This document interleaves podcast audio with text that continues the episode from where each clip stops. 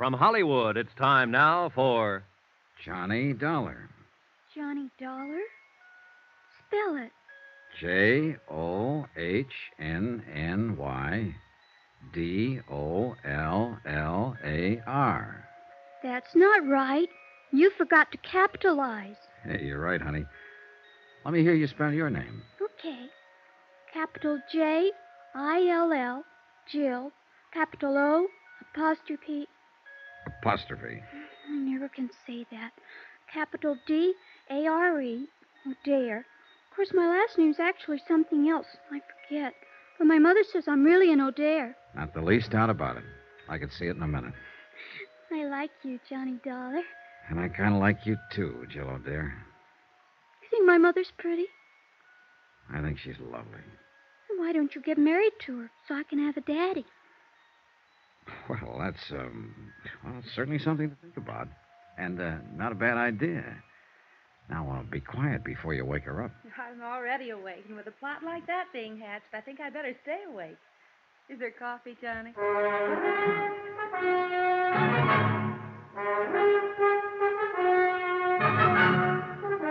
Tonight and every weekday night, Bob Bailey in the transcribed adventures of the man with the action packed expense account, America's fabulous freelance insurance investigator. Yours truly, Johnny Dollar.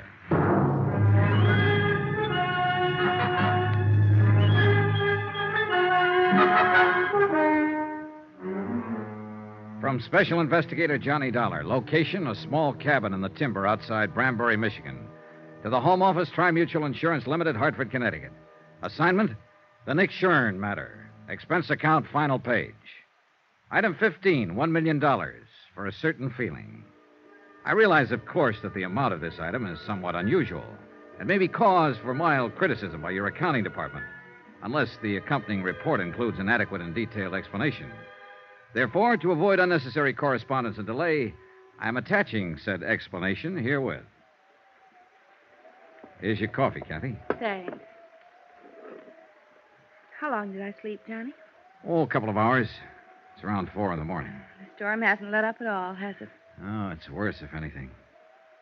Jill, honey, it's four o'clock in the morning, and your eyes are just about to fall out. Now you go back there and go to sleep. Do I have to, Mommy? You have to. Run along now.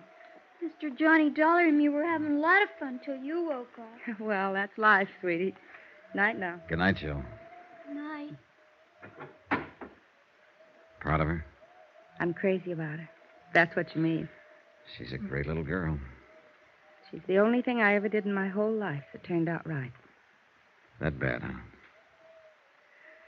Johnny, it's no good. I know why you're here. I know what you expect from me, and the answer's no. You're jumping the gun. I haven't asked you anything. You will. You haven't done all this for nothing. You're going to ask me to come back to New York and testify against Nick Shurn. I might ask you to tell the truth. Is that just another way of wording it? I didn't see anything, hear anything. I don't know anything about it, and I have nothing to say. So Nick Shurn gets away with another murder. I wouldn't know anything about that. And sooner or later, of course, he'll kill you, too. He sent Benny Stark out to do it, and Benny missed. But he's got other boys, or he might even handle the job himself. Why? By now he ought to know that I'm not going to tell. But there's always that chance you might change your mind. And Nick's a gambler, but he likes the odds on his side. He doesn't take chances.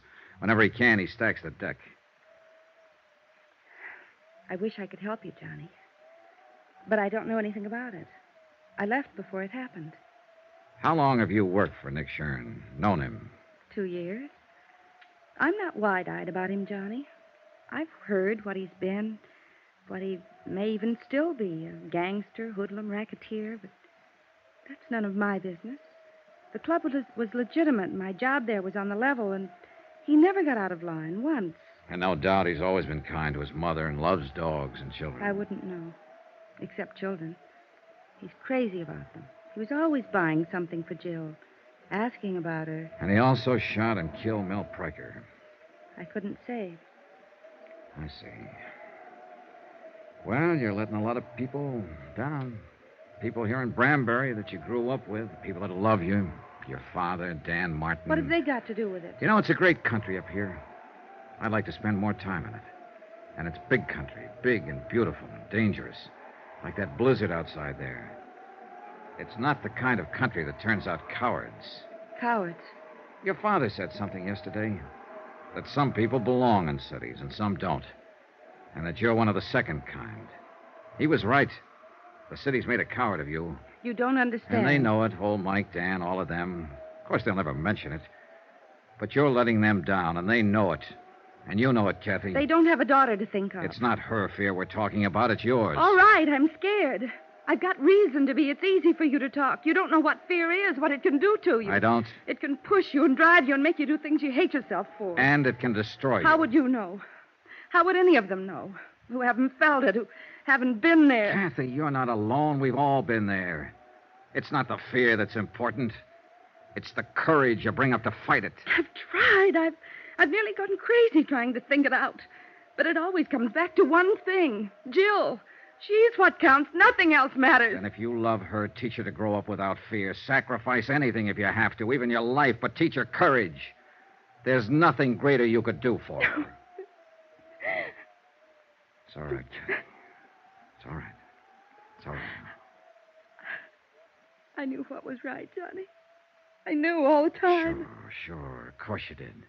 All you needed was a little push. Want to tell me about it now? I I was there at the club that night. When it happened, I stayed after closing. I had some presents for Jill, and I wanted to wrap them before I took them home. Nick and Mel Pryker were upstairs in the office. Nick was there? Yes. I could hear them arguing. They didn't know I'd stayed, and then Go on. I heard Mel yell out. He said, No, Nick, no. And then I heard the shots. Yes? I didn't even think. I ran up to the office.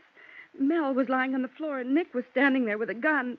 He told me to get out and to keep quiet if I wanted to keep on living. That's it, huh? Yes.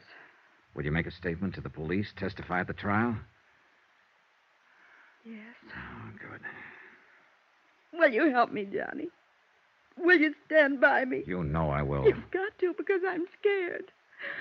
I'll be scared all the way, but I'll do it if you'll help me. I'll help you, Kathy, all the way. Why don't you curl up here and get some sleep? Come on. Maybe now I can sleep. It's going to be all right. Thanks, Johnny, for giving me the push. Oh, sure, honey. You know something, Johnny? I'm with Jill. I like you, too. She went to sleep with her face against my chest. And after a while, little Jill came tiptoeing in and curled up on the other side. And I sat there holding them both, thinking and waiting for the dawn. So that's what I mean about a million dollar feeling. True, it wasn't my little girl, or my big girl either. But for the moment at least, well, that item still goes. I'll still tag that feeling at one million dollars. And I was sorry when the storm was over and a rescue party came up from town. Because I felt I'd had one moment in a lifetime that I'd never find again. King Wenceslas looked down on the feast of Stephen when the snow lay round. The big event of the year in Branbury was the Christmas Eve show in the town hall. There was music and a pageant and singing, and everybody took part in it, from the youngest kid in town to the toughest old grizzled lumberjack from the back hills. Jill was in the children's chorus, and old Mike was to operate the spotlight, so they went on ahead. I took Kathy. And since she wasn't quite ready to face people yet, we made a point of getting there late. I didn't care when we got there, as long as I was with her. We slipped in quietly and took seats at the back of the room. The string group from the high school orchestra was playing, and no one noticed us. Not even old Mike, Kathy's father, who was working the spotlights. I hope Jill does all right. She hasn't had any time to practice with oh, us. Oh, she'll do all right. We'd been there about ten minutes when somebody else came in and slid into the one seat between us and the door. I didn't look around until I felt Kathy stiffen beside me. Oh, no. It was Nick Shurn. Nobody oh, gets excited now or makes any sudden moves. We just sit here quiet like. He slid his hand over to feel inside my coat under my arm. Now packing around, huh? Perfect. I'd left my gun at Kathy's house. Old Mike had been dubious about it, but with Benny dead, I'd seen no reason to carry it. And after all, it was Christmas Eve. All right, now we're going to ease out of here now without attracting no attention from anybody. You're crazy, Nick. You're Shut crazy. up. And just don't forget one thing, Dollar. I'm not holding this gun on you. It's aimed right at the middle of Kathy's back. Let's go. Johnny. No choice, Kathy. Come on. The back of the room was dark. Nobody paid any attention, somebody was always leaving or coming back in.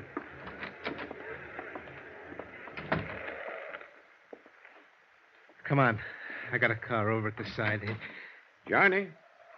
Watch it, Dollar. We'll be right back, Mike. Just gonna get some air. All right, Johnny. But don't go running out before I give you your present. Huh? Here. And don't uncork that until you're ready for some serious business. All right, I'll. I'll. Re... Thanks, Mike. Thanks a lot. Don't mention it. Good luck, Johnny. Yeah, come on, let's get away from here. Johnny, he's going Take it easy, Kathy. Wait For me! Now what? Oh, no. Jill, go back. I want to see Uncle Nick. I just tell me you were coming here to hear me sing, Uncle Nick. Well, uh, uh Pick listen. me Ji- up. Please, Uncle Nick.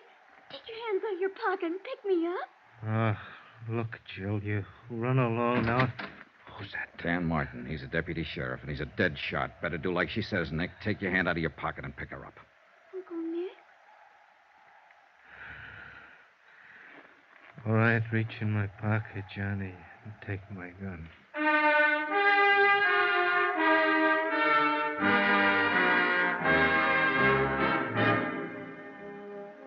Later, Kathy and I walked around outside.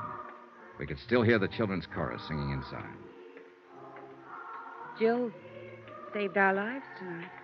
No, she saved Nick's life. What do you mean? That present your father gave me, up there at the spotlights, he could see what was happening, and he thought real fast. That present was a gun. Then you- I had Nick covered from the time we stepped off the porch. I'm glad he didn't move. I'm glad it happened like it did. Yeah, so am I. I thought we'd never see those stars up there again. You kept hold of yourself, Kathy.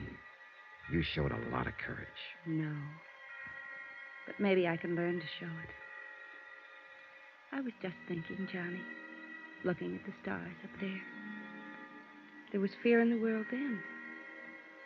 2,000 years ago. And he had courage.